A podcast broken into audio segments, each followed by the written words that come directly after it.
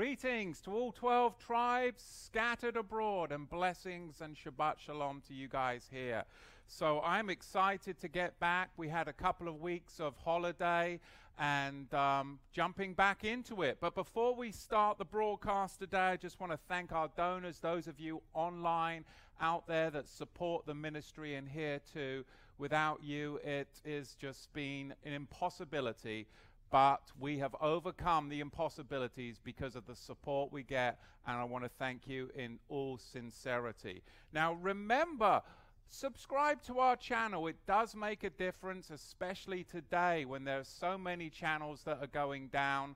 We ask that you would support this channel, and your subscription and giving us a thumbs up, or if you don't like the message, you can give us a thumbs down, and open up the comment section. We've done that, so be nice to one another and put some edifying comments out there, because it's nice for the community to have some dialogue. Lastly, remember, Sukkot, the Feast of Tabernacles, is coming up on September 30th to October 9th. So you can register by going to TorahToTheTribez.com. I think all of our RV spots may have been taken, but we do still have tent sites with electric and cabins available. But you can go to TorahToTheTribez.com and connect with us there. So today, let's get into a teaching. This is a topical teaching, and I entitled it Dead Sea Scrolls Discord. Now, how many of you, I think we can all say yes, have the Dead Sea Scrolls in your bookshelf at home? I know I certainly do. And there's nothing wrong with that. I've got many extra biblical works in my library at home. But the difference is, I do not form my doctrine from extra biblical works. I love history, but I do not form my doctrine from history. Where do we get our doctrine from? One place only, and that is the Scriptures, the Holy Bible. What I want to address today is that I've been on holiday for 2 weeks, and I do hope that I can respond to the letters I get. And many of you have sent me letters, snail mail, and I appreciate that. But it's been difficult for me to respond to all of them just because of the amount that I do get. But one thing that I have found in common, the similitude, is that many people that have contacted me, especially over the past couple of weeks, I went to the P.O. box yesterday and start to open up these letters, is a despondency, is a loss of heart. And I'm finding this common thread in the mail, and that's what I want to talk about today, because I hate to see people get low-spirited. I hate to see people struggling in areas that I once struggled in, and now if I have the answer because of my past trials, then I want to help quickly move you past the stoppages in your faith to get back and get inspired. Because I don't want people, if I can prevent one person from spending the times in the desert that I did, and having to go through the thorns and the thickets for the length of time that I did and I put my family through, then it's all worth it. So it's been the common testimony of many of you that you've lost heart and that you've become low-spirited. Low-spirited as you've leafed through all of these pages of various extra biblical works, one of them being the Dead Sea Scrolls. And I hate to see it when people then start to become distrustful and they start to become gloom-ridden. So, you may remember, I hope you remember, we just recently finished teaching on the book of Habakkuk. You remember that? It was just a very short topical series on the book of Habakkuk. But as I was finishing the book of Habakkuk, and now, coming back after this refreshing holiday, I'm like, this is the time to really move into conviction of creed. I want us to be convicted on our creed through the scriptures, not to be discouraged by all of the extra biblical works out there. And to do that, I'm going to get to the root and show you a cunning deception today, a Trojan horse, if you will, that's worked itself into the community of faith, and it's arisen out of wannabe scholars of the Qumran texts, using the Dead Sea Scrolls as a Trojan horse to come into the faith. But before I do that, I'm going to sit down and tell you a story, okay? Now, I do not, as you can see, I do not have a yarmulke on. I do not have a little Jewish yarmulke. But there was a day when I had a little black doily on the back of my head. Yes, many, many, or a kippah, a yarmulke, or a kippah, a little Jewish doily with long fringes on. And I was sitting in a coffee shop. I'm going to tie this all into the teaching, but, you know, I've been on holiday, so I'm kind of still in that holiday mood. So I'm going to tell you a story. So I was sitting in this coffee shop when I was at the height of my messianic zeal, with my little black doily, my yarmulke on, and of course my long tzitzit that I could trip over.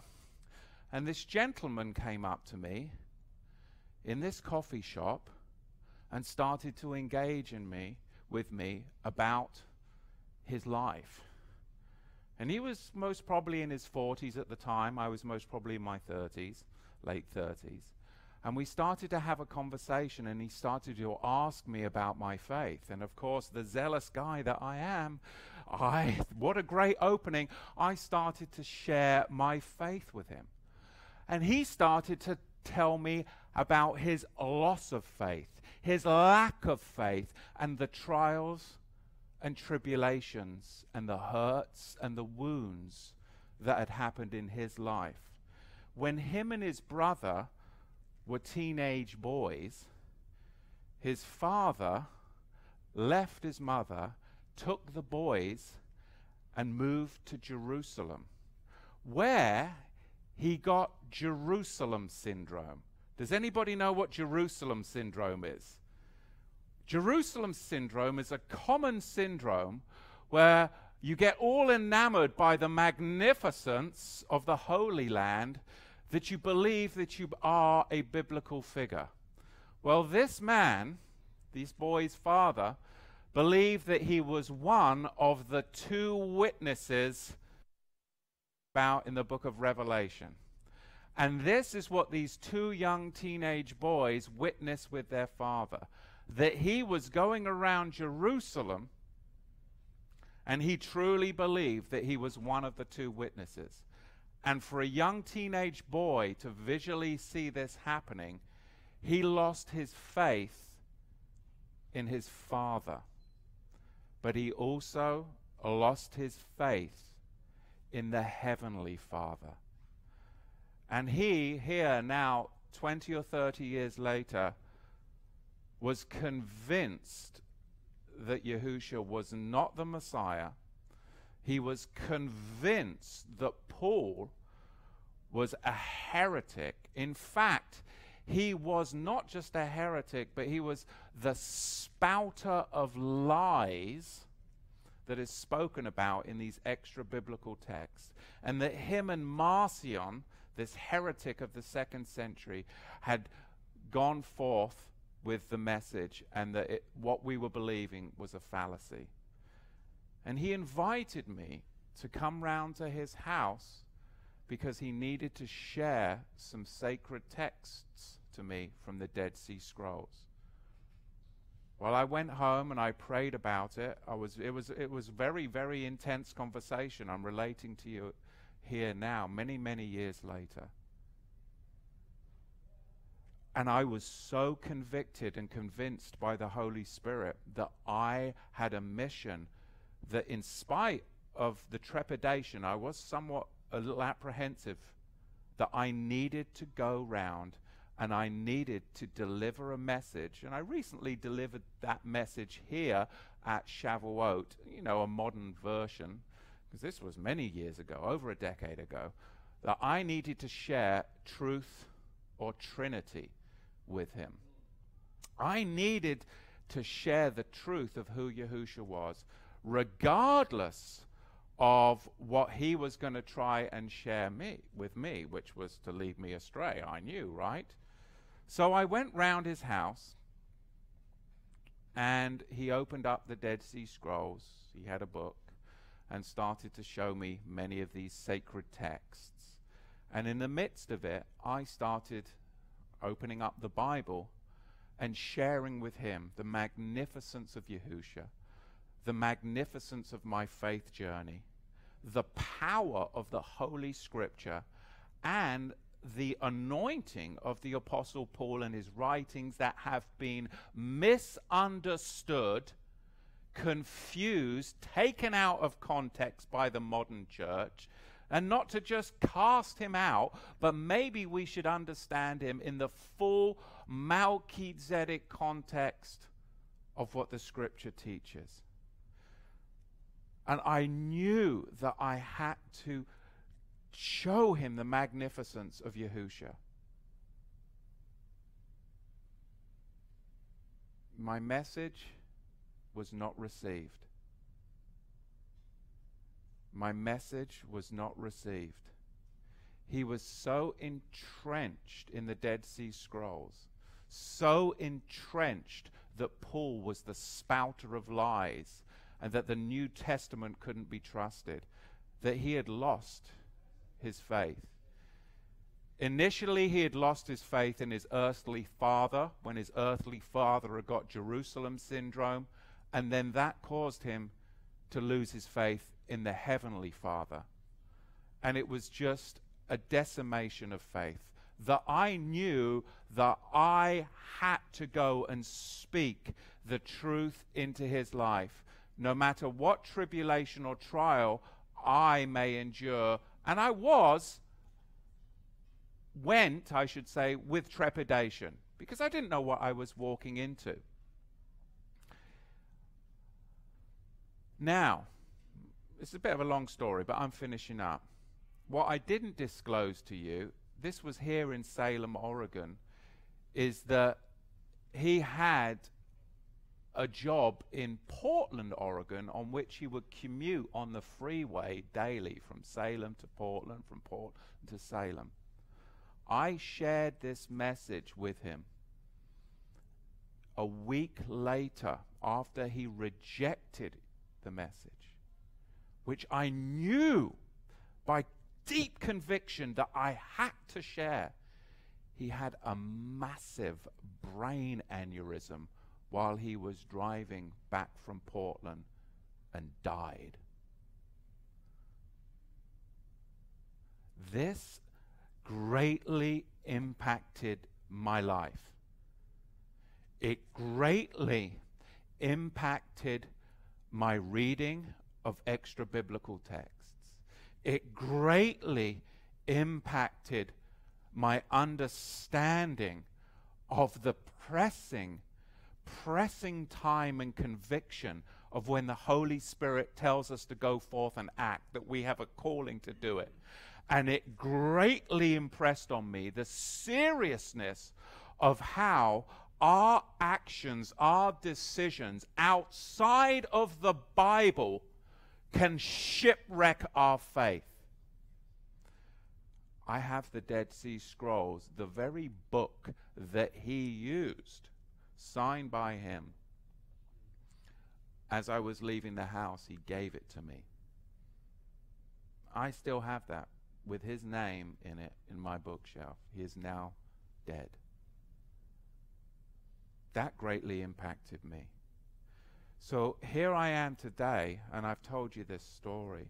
So when I have read the Dead Sea Scrolls, and I come back from holiday, and I receive countless snail mail letters,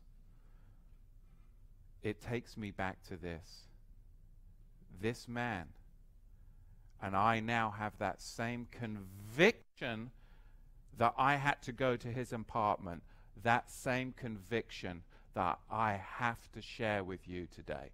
Because there are people, there are, put me on the main camera, there are people, many of you out there that are vexed by these extra biblical writings. And there is nothing wrong with reading the Dead Sea Scrolls. There's nothing wrong with reading Jubilees, Enoch, and these vast, vast books. But if it detracts from your time in the Scripture, your time pressing in, and you start to form your creed, your doctrine, and you begin to journey into that realm, then I have a warning for you today.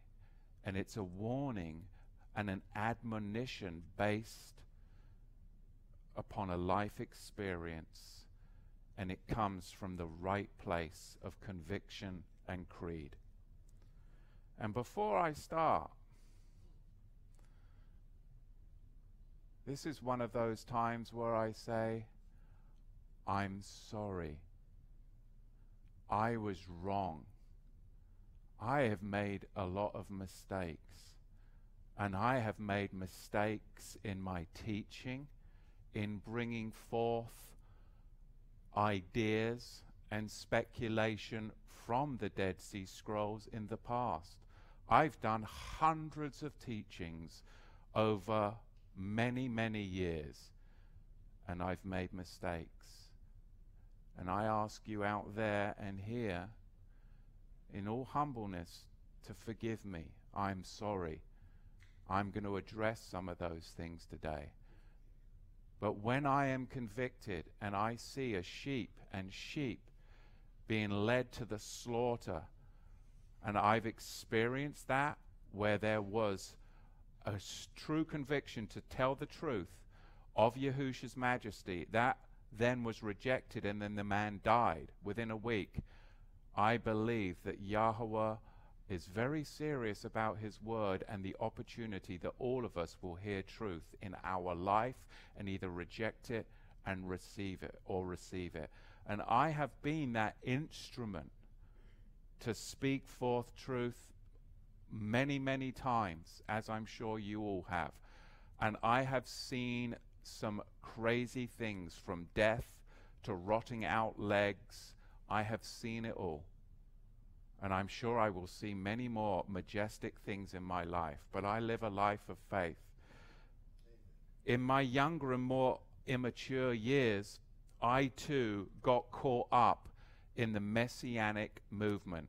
In my younger and more immature years, I got caught up in the messianic movement and speculation from reading the Dead Sea Scrolls, speculation and theory from reading Jubilees, speculation and theory when reading the Book of Enoch, fanned by the flames of the Synagogue of Satan sects in Florida, of which I was a part of. And I didn't realize it was the Synagogue of Satan. I thought it was the Messianic movement.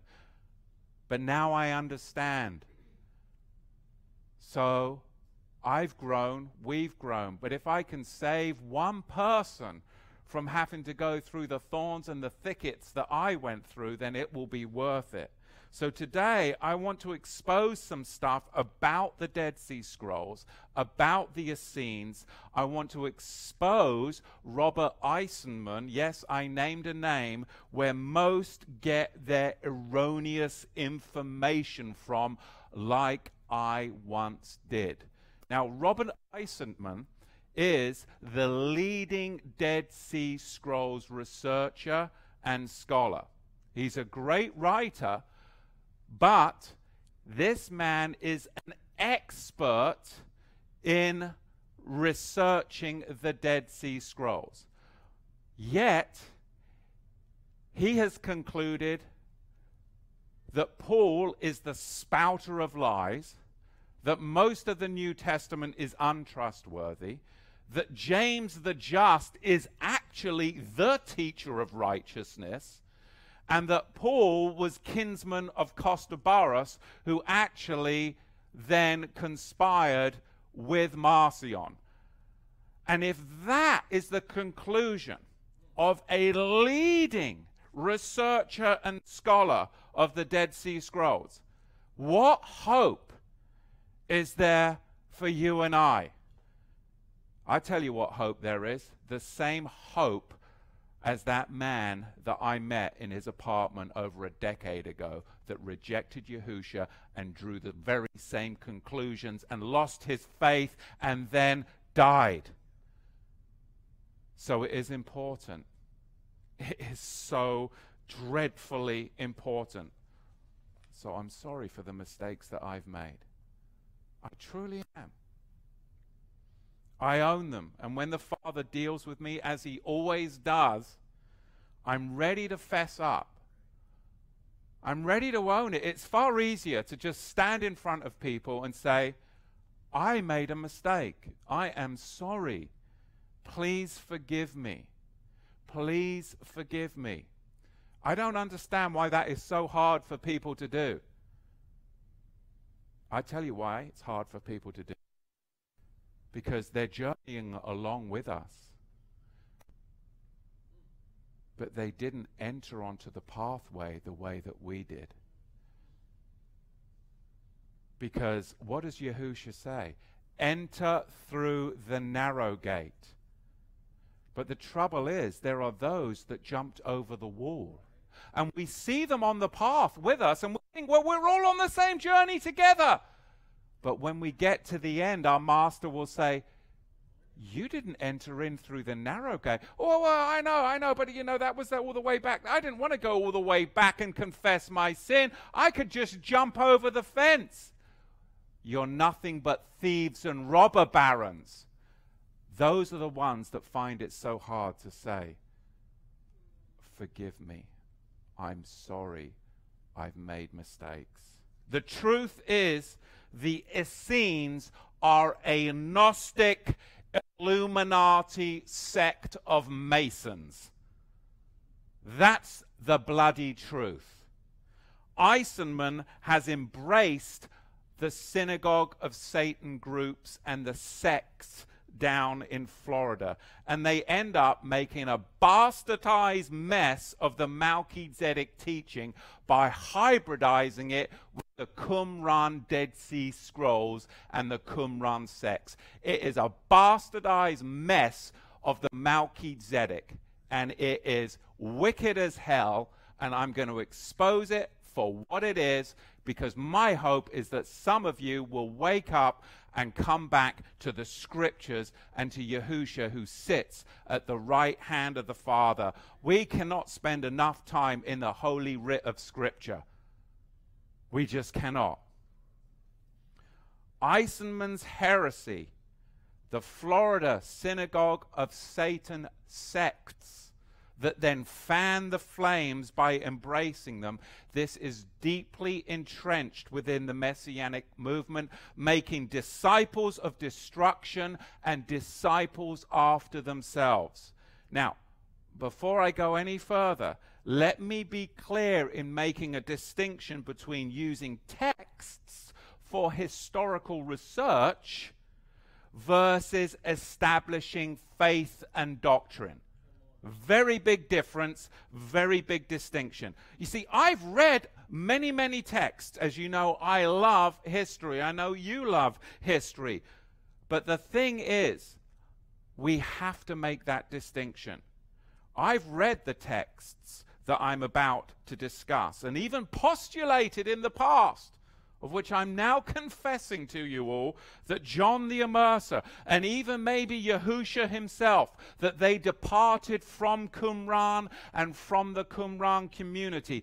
But in doing so, I have not established a doctrine or made great impacts on faith by postulating such things.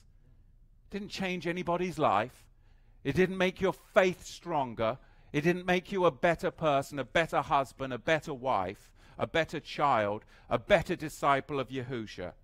And here's where the similitude stops. You see, I've discovered that the Qumran sect secret, secreted away the Habakkuk commentary. The Habakkuk commentary. The book of Habakkuk with a verse by verse misinterpretation of two chapters of the prophecy. It is an abysmal misinterpretation. In fact, there is so much nonsense out there right now that Saul, that Paul the apostle, is the plague of death prophesied in Habakkuk 2. This is what Eisenman and these Dead Sea Scroll wannabe scholars are postulating. That's what it leads to when you end up in a man's apartment with his faith decimated. That's where it leads to. And I know many of you out there, you're tinkering around on the edges. It's super fun. It's not fun where it will lead. Get back in the Word. Get back in the faith. Be impacted by the Holy Spirit. And please, please hear what I'm saying today. Because to think that Paul is the plague of death prophesied in Habakkuk 2 is insane to me, but I know where they're getting it from. Why do they think that? Because according to that line of thought, Paul is the one who gathers all the Gentiles unto himself. Well, isn't that what the church teaches? Right? When we were all back in the church, Paul's the one that gathered all the Gentiles unto himself. That we now don't have to keep the law, that the Sabbath's done away with, that the dietary requirements are done away with. Now that the Gentiles are gathered to himself, we've got Christmas and Easter and Halloween. Insanity. And this is where they jump off of that and then go even further. Missing the narrow road that leads to life, that Paul the apostle got struck down on the road to Damascus, had an enlightening vision from Yahushua, and then got the full understanding and comprehension of Yahushua as the Malchizedek high priest who sits at the right hand of the Father, and that the book of the covenant was delivered, inaugurated by his crucifixion, and that there is now a distinction between the book of the law, Galatians 3:10, which you are cursed if you still follow. And he is the most magnificent scholar if we could understand his writings. But Peter warned us that people that are unstable and unlearned, they will twist his scriptures and wrestle it to their own destruction. Either lawlessness in the church or this Dead Sea Scrolls heresy.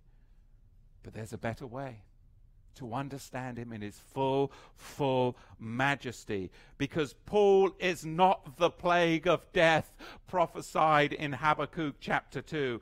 Paul did not gather the Gentiles unto himself. A misinterpretation based upon an abysmal misinterpretation. I'm not sure which interpretation is more abysmal. So there's no better time than today to address this mounting deception, which cunningly erodes away at the faith of believers and is used as a platform, as a Trojan horse assault against the authority of the Bible. That's what it is. It's a Trojan horse assault against the authority of the Bible. 1 John 2:19, it is written, they went out from us, but they were not of us. You see, we thought they were of us because we were on the same path together.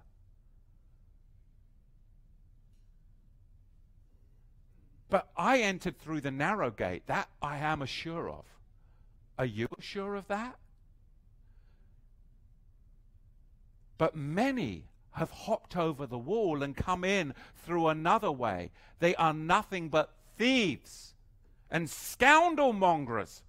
that will not make it into the kingdom of heaven. Though they appear to be on the journey with us, they are of a different conviction and a different creed altogether. So therefore, they can espouse lies like Paul is the spouter of lies.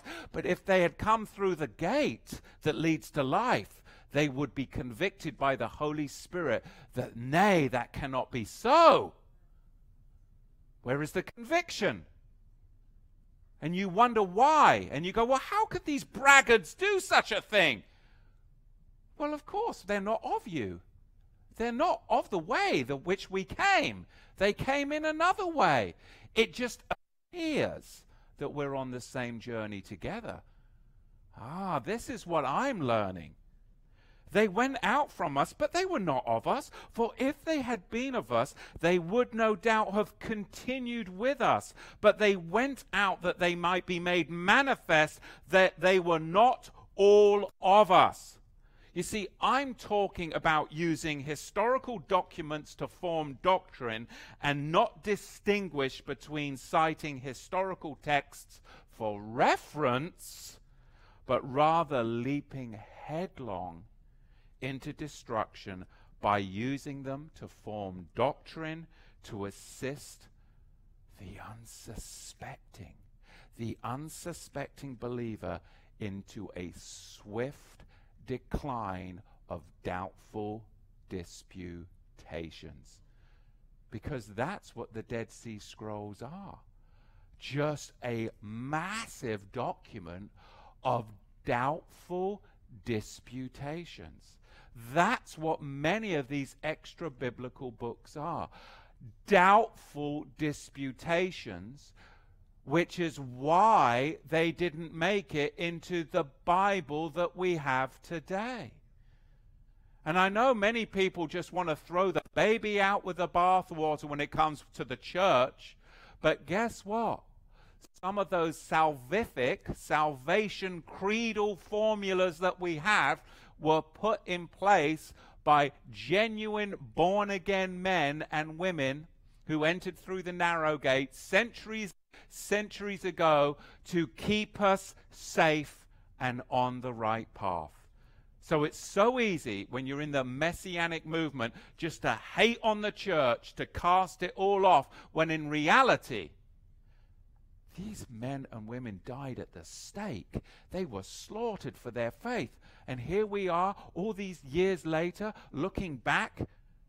No, we must move forward with progressive revelation, but we must not just count the whole of the history of the faith since the first century as nothing, because those creedal salvific formulas are there for a very important purpose. So today I'll address the Dead Sea Scrolls and how Yahushua, the disciples, and the apostles in the end were at total variance to this semi-paganized monistic sect that lived down at Qumran. The apostles, the disciples, John the Baptist, Yahushua himself, they were at, hear me, total variance with this sect of Qumran. At total variance with this sect. John departed from their midst. So did Yahushua, I believe. But why did they depart? Why did they depart? Because like the Galatians, they down in Qumran, they may have ran well in the beginning, but they who hindered them from obeying the truth. Galatians 5:7. Why did they reject the way, the truth, and the life? Yahushua himself. Because that sect down in Qumran, they did not laud Yahushua as Messiah. They were looking for another in place of Messiah. That's called an anti-Messiah. They may have started out well, but later they took no heed to the writings of John, when John said in 2 John chapter 1 verse 8, to watch yourselves, so that you may not lose what you have worked for, but may win a full reward. They threw away what the writer of Hebrews says in chapter 10, verse 35. They threw away their messianic confidence, which would have had its great reward in Yahushua. Don't ever throw away that messianic confidence that gives you your great reward in Yahushua. So let's be really clear here.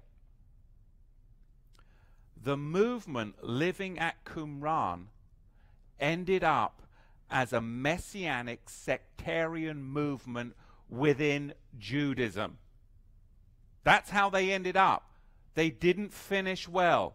They ended up as a messianic sectarian movement within Judaism, a Gnostic, apocalyptic sect, completely, I don't know how, but completely unaffected by Yahushua's messianic ascension and glorification. It was unaffected, them.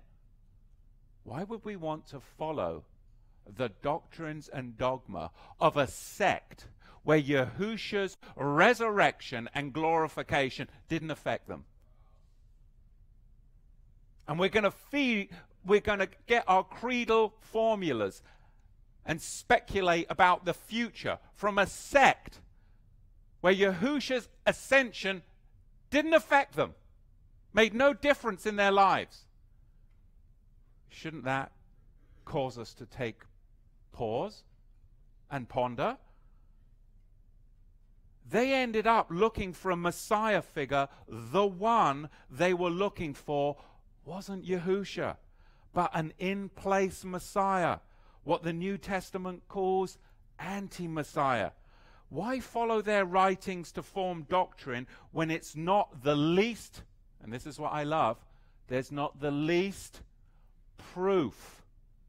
There's not the least proof that the apostate sect that lived at Qumran, that possessed these texts, was even accurate, listen to me, in copying the Old Testament.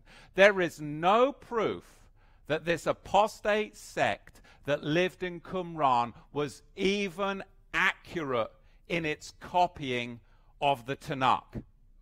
Proof. There's a whole bunch of speculation, but there is no proof that they were accurate in their copying of the Tanakh. There's a lot of speculative theory, but I don't want to live with speculative theory. In fact, many of their scrolls contain fables interwoven with the text of the Old Testament. The scribes, the Pharisees, never permitted this. They never permitted the interweaving of fables within Holy Writ, and neither should we. And neither should we. The scribes never permitted this to happen to the official and authoritative Hebrew text. Never. But down in Qumran, they made habit of it. Yahushua, did he recognize the scribes? Sure he did. Did he recognize and acknowledge the Pharisees? Sure he did. Did he recognize and acknowledge the Sadducees? Sure he did. Did he even mention the Qumran sect? Did he even acknowledge them? Did he even recognize them? Do you even see them recognized in the New Testament anywhere? Anywhere? No. Why? Because they were a semi-paganized cult that had tampered with the text. So what people like Eisenman and the Synagogue of Satan sect in Florida are spinning you today is a controversy of doubtful disputations. That's what it is. Not once in the New Testament is this small, heretical, apocalyptic Qumran sect even mentioned. Yet we've got people that say they're believers spending the majority of their time floating this speculative theory. And I'm like, but they're not even in the Bible. Oh, well, look at this. Look. But they're not even in the Bible. That's just theory. That's speculation. Oh, no, well, check the Hebrew out. And then they try to just overcomplicate it and with their massive knowledge of Strong's numbers and Hebrew. And it's smoke and mirrors. Because when you've had those face-to-face conversations with people that have denied their faith based upon speculative theory, it does change your life. And that's why I want you to be warned and admonished today, so when they come talking to you, that you will remember this conversation and guard your family with your lives. Guard your family with your lives, your friends with your lives, and keep them in the Word, in prayer, and directed at the Master who sits at the right hand, the one that they didn't even accept. His ascension and glorification made no impact into their community. No impact. Why did Yahushua and the writers of the New Testament speak about the scribes, the Pharisees, the Sadducees, the Herodians, the Zealots? But we don't hear of the Qumran sect once. Ask yourself, why is the book of Acts totally silent about this sect? Why? Why didn't Yahushua recognize its authority? These are questions that I place to you today, and I'll tell you why. 2 Timothy chapter 3 verse 1 is why. This know also, that in the last days perilous times shall come. Men will creep in, and they'll have a form of godliness, but denying the power thereof. From such you simply must turn away. For of this sort are they which creep into houses, and lead captive silly women laden down with sins, led away with diverse lusts. Ever learning? Oh, you'll ever be learning. Let me tell you, you'll ever be learning.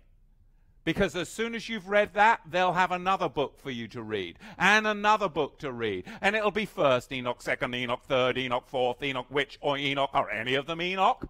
We don't even know if they're really Enoch. You can't pin them down on anything. You'll be ever learning, and you will what? Never be able to come to the knowledge of Yahushua in his magnificence of glorification, because they don't point there. Because they never did acknowledge that. Because it didn't affect their lives. They didn't finish well. Just like Saul, they didn't finish well. Ever learning and never able to come to the knowledge of the truth. Now, just as those magicians, because it's magic, it's magic. Johns and Jombries withstood Moshe, so do these also resist the truth. Why? Because there's a common theme. These are men of corrupt minds. They're reprobate.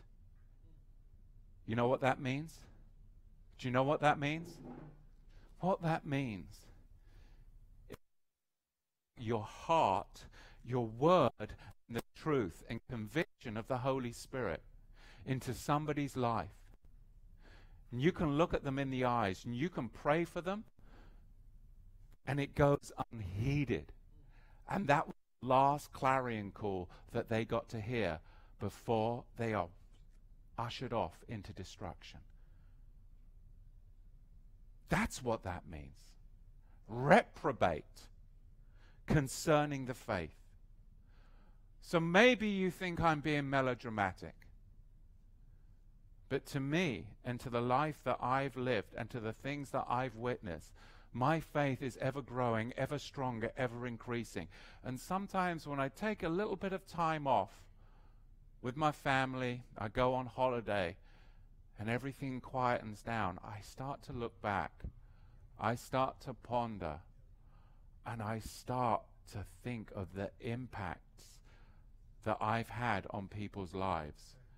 and the impact that people have had on my life. And I have a calling to share that if it means that one sheep will return back to the fold. But they shall proceed no further, those that won't listen. For their folly shall be manifest unto all men, as also was theirs. Why form doctrine and faith from writings of an apostate sect that did not accept Yahushua as Messiah? There is no reason to. Doctrines and teachings based upon speculation. Speculation like that the sect there which buried these scrolls constituted the followers of John the Baptist. And I made that speculation back in my messianic days because I was also affected by Eisenman and by those writings. And I'm thankful that I was able to come back to my first love to be able to share this message today. Because I've been on the precipice and been able to come back. Speculation. But proof of such ideas I never had. Proof of such ideas they do not have.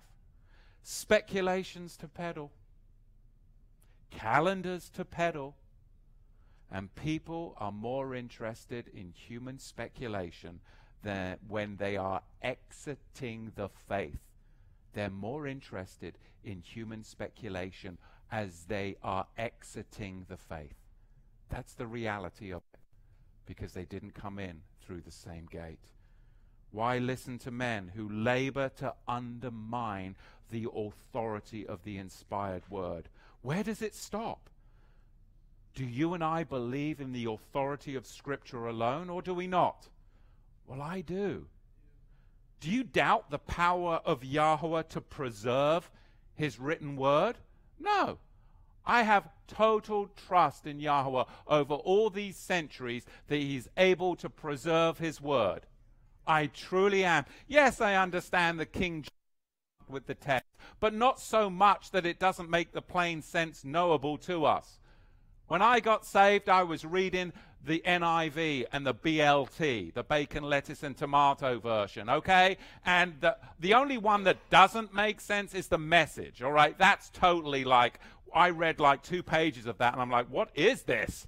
This doesn't even match up to the authority of the NIV. I think anybody can see that the Message needs to be burnt at the stake. But, you know, apart from the Message, you know, and whatever the Jehovah Witnesses are using, you know we can torch that. And we can torch them. But, you know, apart from that, I think we're pretty okay with the King Jimmy, the New American Standard, and a Strong Concordance, right? So again, Yahuwah has the power to preserve his written word. And I absolutely refuse to be drawn into the whirlpool of intellectual speculations of where I once was about the Bible, about Holy Scripture. Because Holy Scripture is what it should always be about, not speculations. It should be about fact. The inspired and revealed word of the living Elohim is where we're to form our doctrine. And yes, I enjoy history. I enjoy reading. I love to. But I'm going to form my doctrine from the Word, which is why I love the Malchizedek message.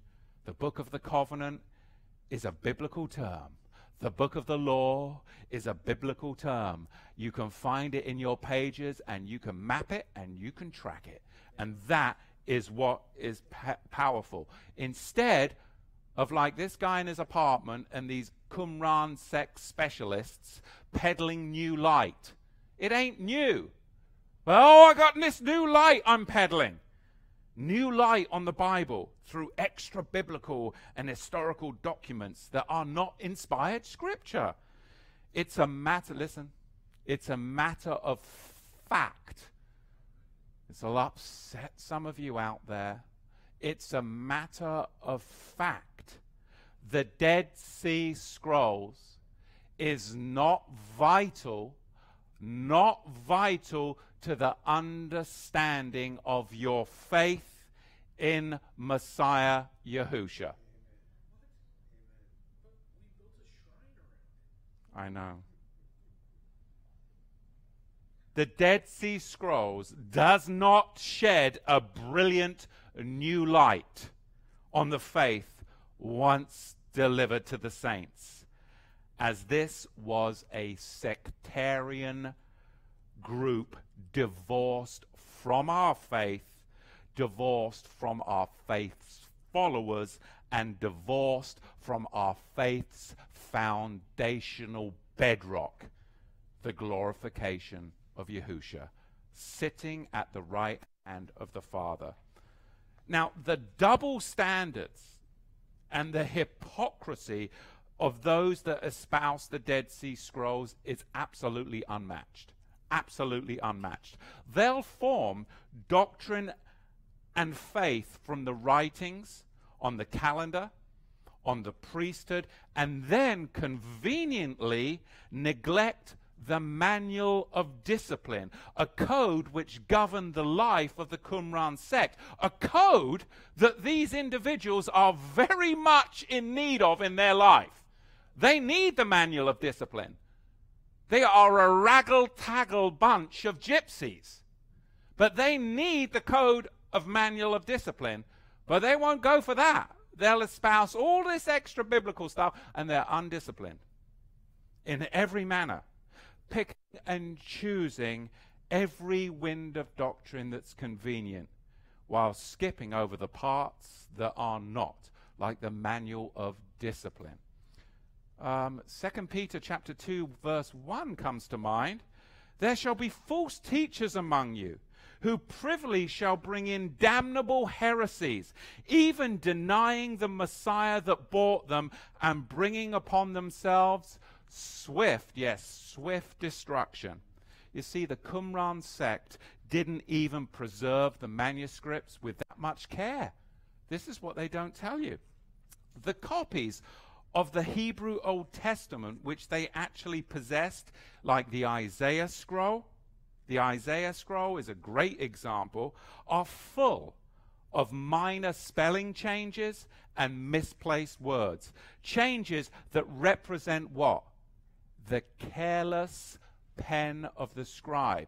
I think Jeremiah warned us about that, didn't he? Yes, there are so many misplaced words and minor spelling changes. It shows you the false pen of the scribe, these unofficial scribes who copied on leather. They copied on leather.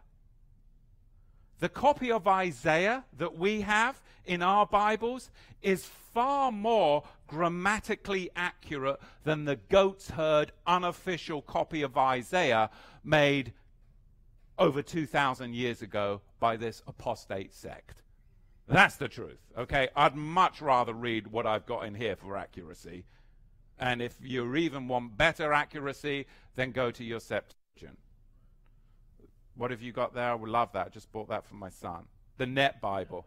We love the Net Bible. It's a great, great Bible, the Net Bible. Not that I'm fucking Bibles. But anyway, again, this is the very same sect that penned the War of the Sons of Light with the Sons of Darkness, which contains uninspired Jewish apocalyptic fables. Again, another scripture comes to mind, Titus 1:14. Giving heed to Jewish fables — you mean the Dead Sea Scrolls? Yeah, not giving heed to Jewish fables, the Dead Sea Scrolls, and commandments of men. Oh, you mean the Dead Sea Scrolls? Turn you away from Yahushua. Oh, you mean the Dead Sea Scrolls? Titus 1:14. Yeah, it's pretty. We've had those one-on-one life experiences, and then the person rejects the message of Yahushua and is swiftly cast off to outer darkness. Yeah, it's impacted my life. And yeah, when I come home from holiday and I find a bunch of snail mail about all of this stuff, it makes me want to do a topical teaching like today. So bear with me.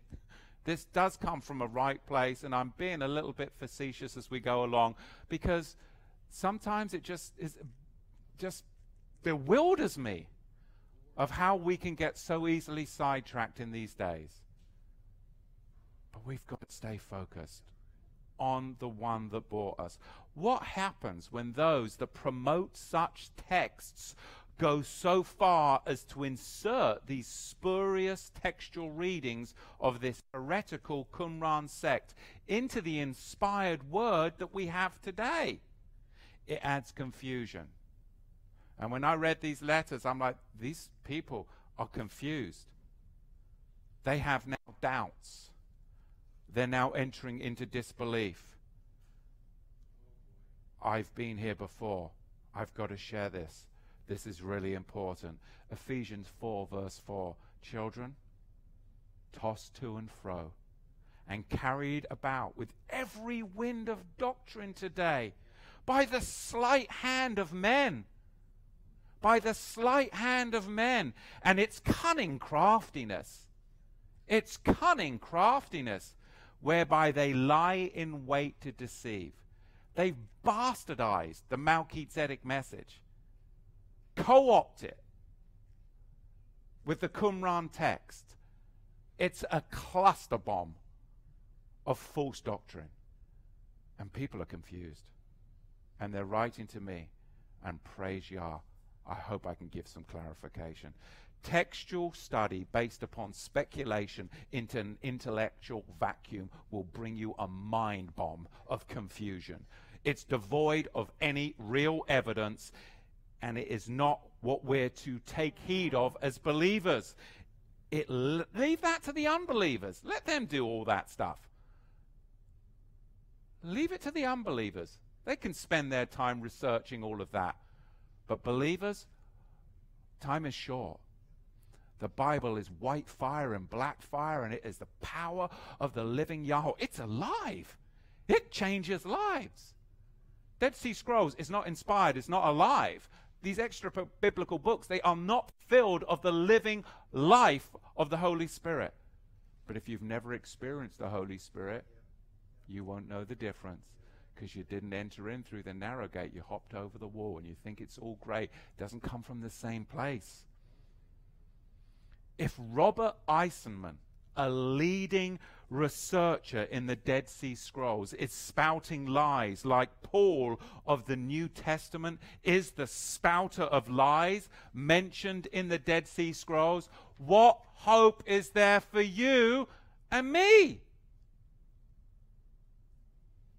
And at the same time, he's saying things like Paul is the very same Paul who Josephus calls Saul, whose kinsman is Costobarus. Now, Costobarus, he disappears apparently after being interrogated by Nero. Then he reappears on the scene in cahoots with Marcion, and they edit the whole New Testament into this lawless doctrine. That's what they're spinning. Paul is the Saul who's kinsman to Costobarus, who's the very same Costobarus who then disappears after being interrogated by Nero. This is where it leads to. But you've got to be thousands of pages down the wormhole before you get to that, where Eisenman is leading you all. The premise being presented there is this unsuspecting pilgrim doesn't realize, but the premise being presented there is the Pauline canon is really a second century creation based upon Saul, whose kinsman is Costobarus, as later reworked by Marcion. Oh, really? Oh, yes. Come hither. Let me show you more delicacies. Come hither, and we will ponder on thousands of pages of spurious text together. Oh, really? Oh, my pride has just tickled fancy. That's where it comes from. Pride leads to destruction, and many will follow after that, right?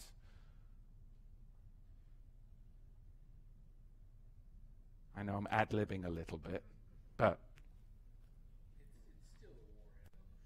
It's a warhead on the forehead. I like it, yes. But it does actually even get worse. Can you imagine?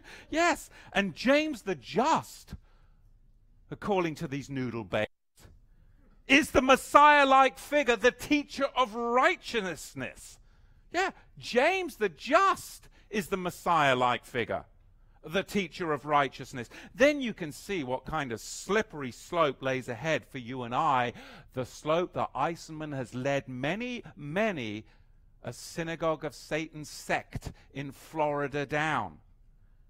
And they run headlong after this speculative theory and speculative teachers, and don't even have anywhere near Eisenman's experience. What hope is for you then? All this speculation, of course, requires you to what? Ignore some very important Bible facts. Let's look at some Bible facts. First of these is that we know a lot about Paul, don't we, in the Bible? These Dead Sea Scrolls assume that Peter, who wrote 2 Peter 3:15 and 16, is extremely confused, because Peter tells us about his good chum Paul, doesn't he? He tells us what? That Paul is the one that wrote these letters to the assemblies in the first century, and Peter calls these letters Scripture. How about that? Scripture. Our beloved brother Paul, also according to the wisdom given unto him, hath written unto you, as also in all his epistles, speaking in them of these things, in which are some things hard to be understood, which they that are unstable and unlearned rest, as they do the other scriptures. And where does it lead to? It leads to their own destruction. You see, these Dead Sea Scrolls theories also assume that Luke is like what? A conniving, manipulative liar when he discusses the life of Paul. What an assumption. But that's what it leads to. You see, falling for these pseudo-intellectual speculative theories would require you and I to believe that Luke is making up the entire story of Paul, which I find really ludicrous. Really ludicrous.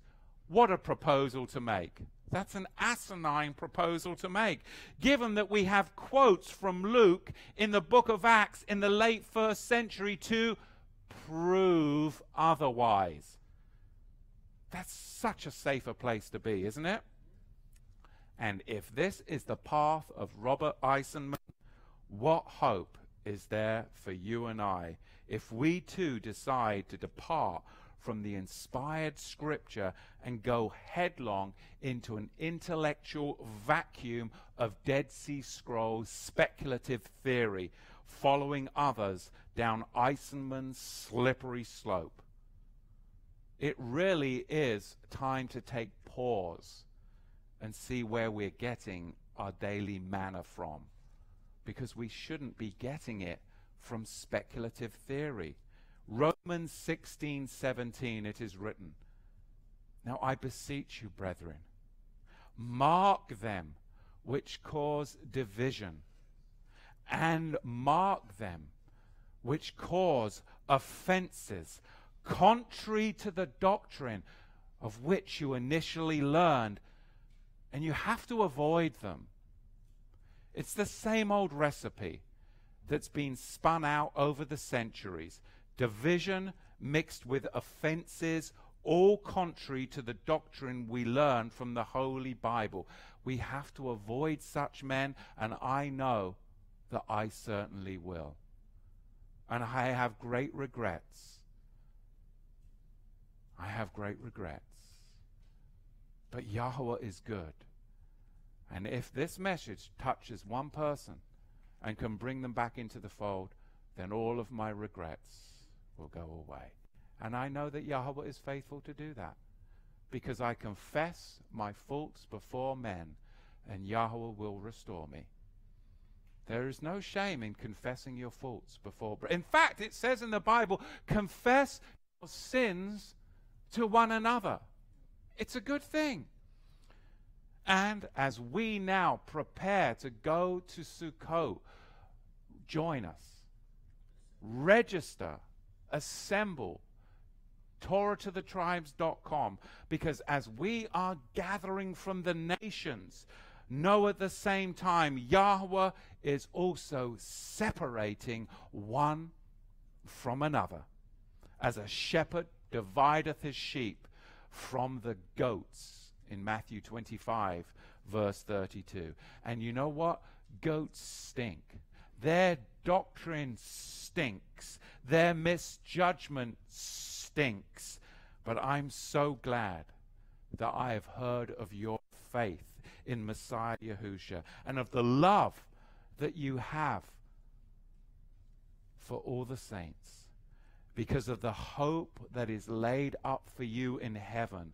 Of this you have heard before in the word of truth. It's all about the gospel of Malchizedek, Colossians 1:5. And shalom is where it's at. And to have peace, to remain vigilant and watchful in these last days. Because if that gentleman all those years ago hadn't lost his faith in his earthly father, he wouldn't have lost his faith in his heavenly father. And all that speculative theory in the Dead Sea Scrolls just cemented up his demise. And that is my fear. Speculative theory is not biblical reality. Question?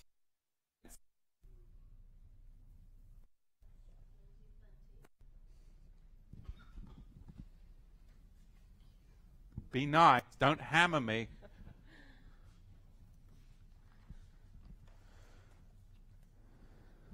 Okay, first question.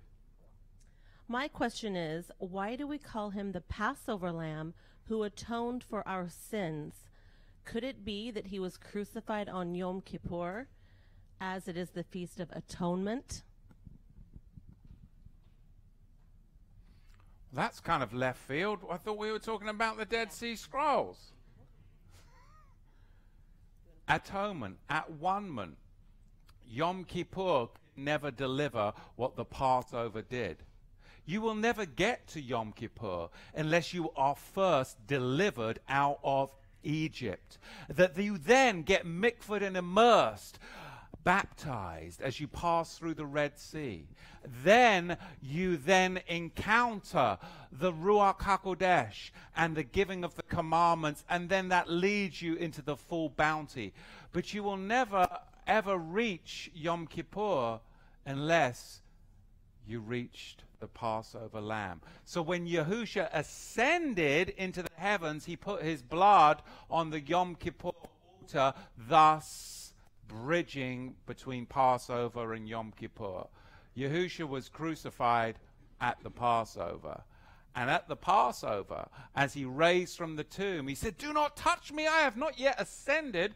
Place my blood on the altar in the heavenlies," to fulfill the at-one-ment, the atonement. And then just as he then descended and glorified himself amongst the disciples, he said, "You doubting disputer, stick your finger in my side." Why the difference? Because he had ascended, placed his blood on the Yom Kippur altar, therefore making the connection rod of atonement. And now, of course, Thomas could put his finger in his side.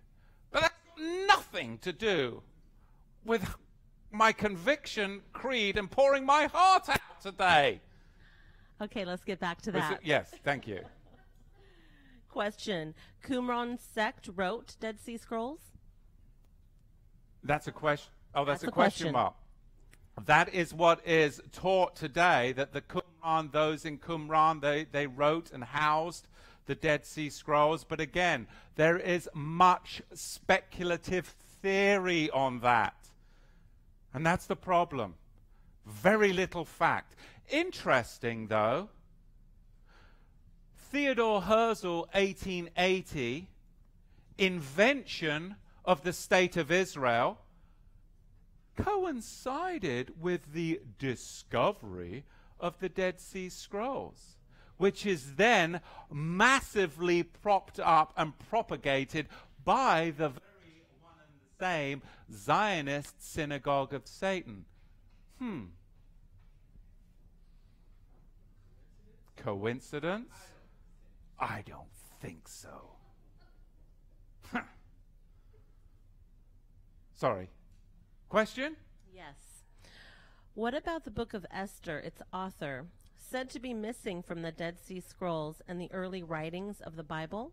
I think I wore a hat for that teaching. Purim, exposed. Check it out on our YouTube channel. That will answer the book of Esther. Another question comes in. What are the Dead Sea Scrolls? What are the Dead Sea Scrolls? They are a collection of texts that were found down in Qumran at the midst, 1947, believe so. The goat's herd copies, a collection of scrolls that were in clay jars that were unearthed and have been interpreted over the majority of the 20th century, but they really didn't come out until the mid to late 80s. And there's a lot of speculative theory involved with them, and again, that is now why we're having people like Robert Eisenman come forth with these great big grandeur theories that those that are exiting the faith, usually through the Messianic movement, are grabbing hold of, and then bastardizing the Malchizedek message out of it, which is just a dreadful course of action. This person asks, what about the 14 books that were taken out of the Bible? Well, again, you know, this is something that we've encountered over the years. That's why the Catholic canon differs, of course, than what we have today. Have I read many of those books, 1st and 2nd Maccabees, Tobit, whatnot? Yes, but again, I read that as if it were history, and I'm not going to form my doctrine from it. And some may disagree, but that's my conviction and creed. Okay.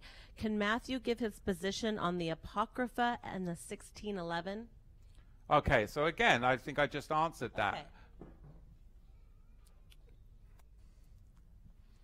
I read the Apocrypha and those books that were at one time included in the canon. I read them as history and to give me insight. I love, one of my favorite is the book of Jasher. It's a great accompaniment if you're reading the book of Genesis and Exodus. But I'm not going to form my doctrine out of the book of Jasher. But am I thoroughly going to enjoy it as I'm reading through Genesis, as I'm reading through Exodus? For sure and for certain. But this to me is maturity and strength in the foundation of the I came through the narrow gate.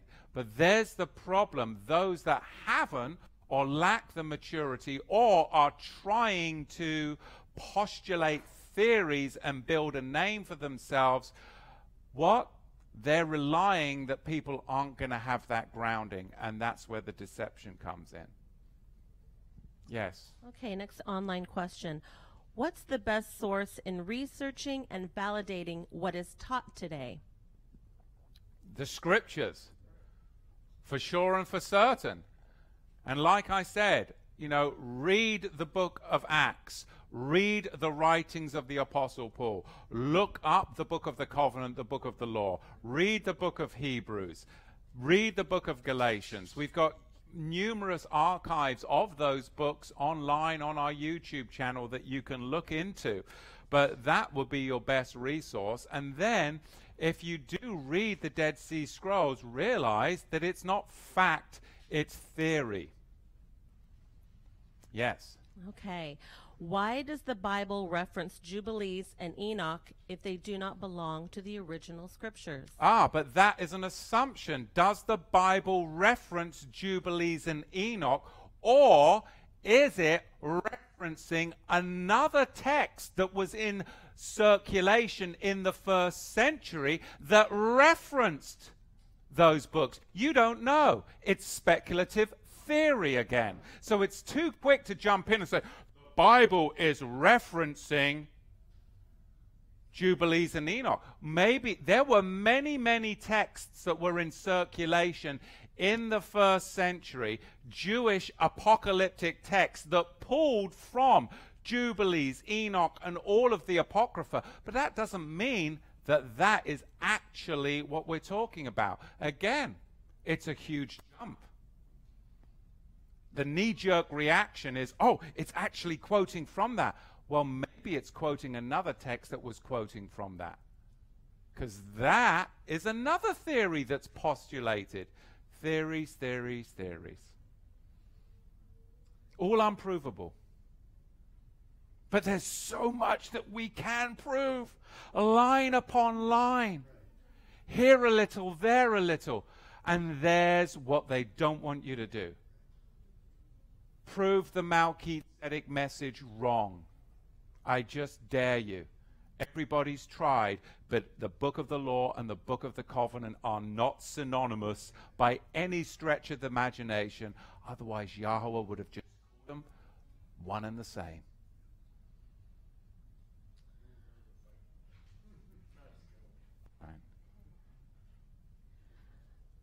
Does Matthew think perhaps that John the Immerser was from Qumran? I think I addressed that in the teaching. Historically, I have taught that. But today, put me on the main camera again, today I confessed and repented and asked you all to forgive me.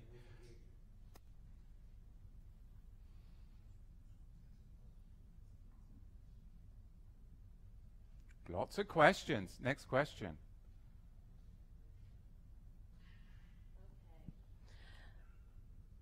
This online question says, but don't you think that the Dead Sea Scrolls were a catalyst in showing us we did need to look at the translations of our Bibles closer?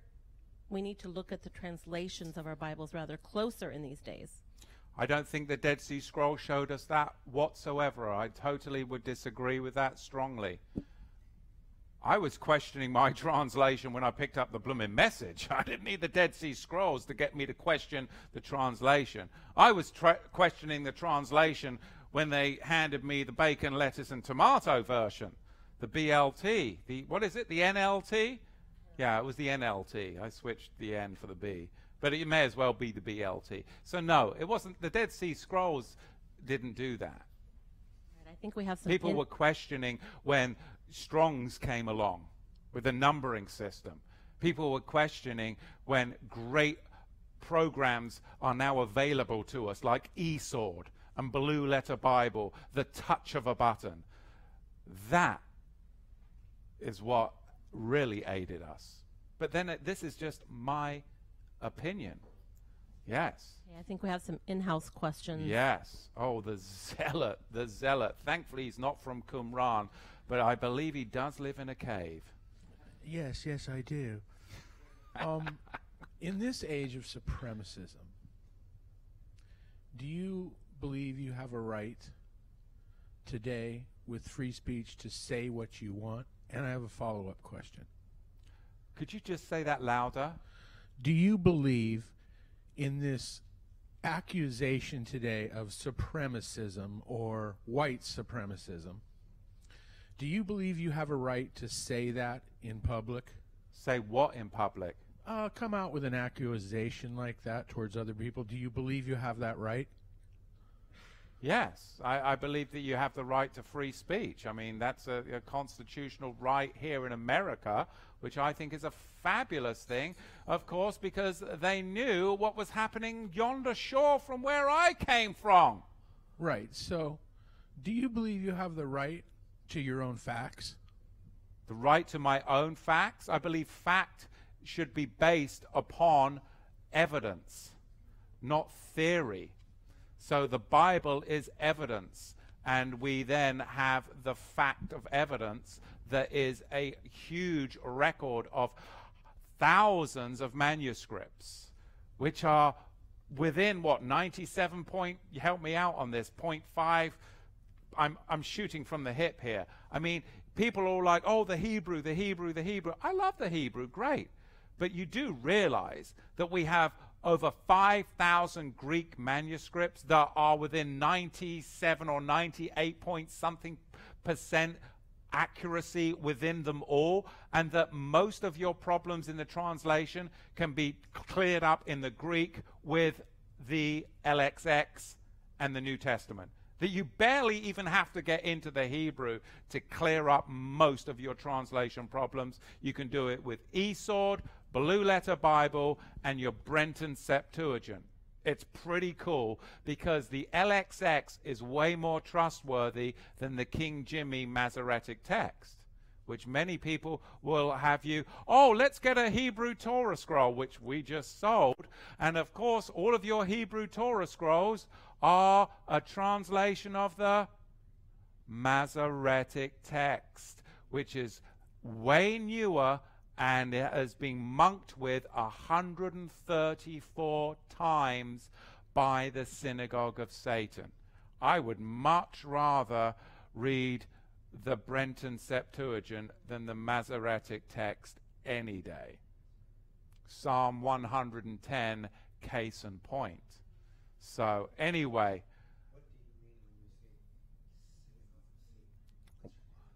okay, so the question in house was, what do I mean when I say synagogue of Satan? They, Revelation 2 and 3, they who say they are Jews and are not, but do thus blaspheme. So the Messianic movement has been infiltrated by a huge amount of people that say they're Jewish, but they're not.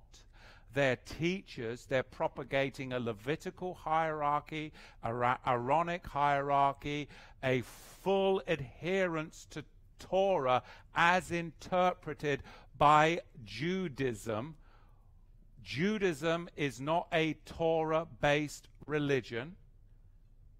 It is a Talmudic-based religion.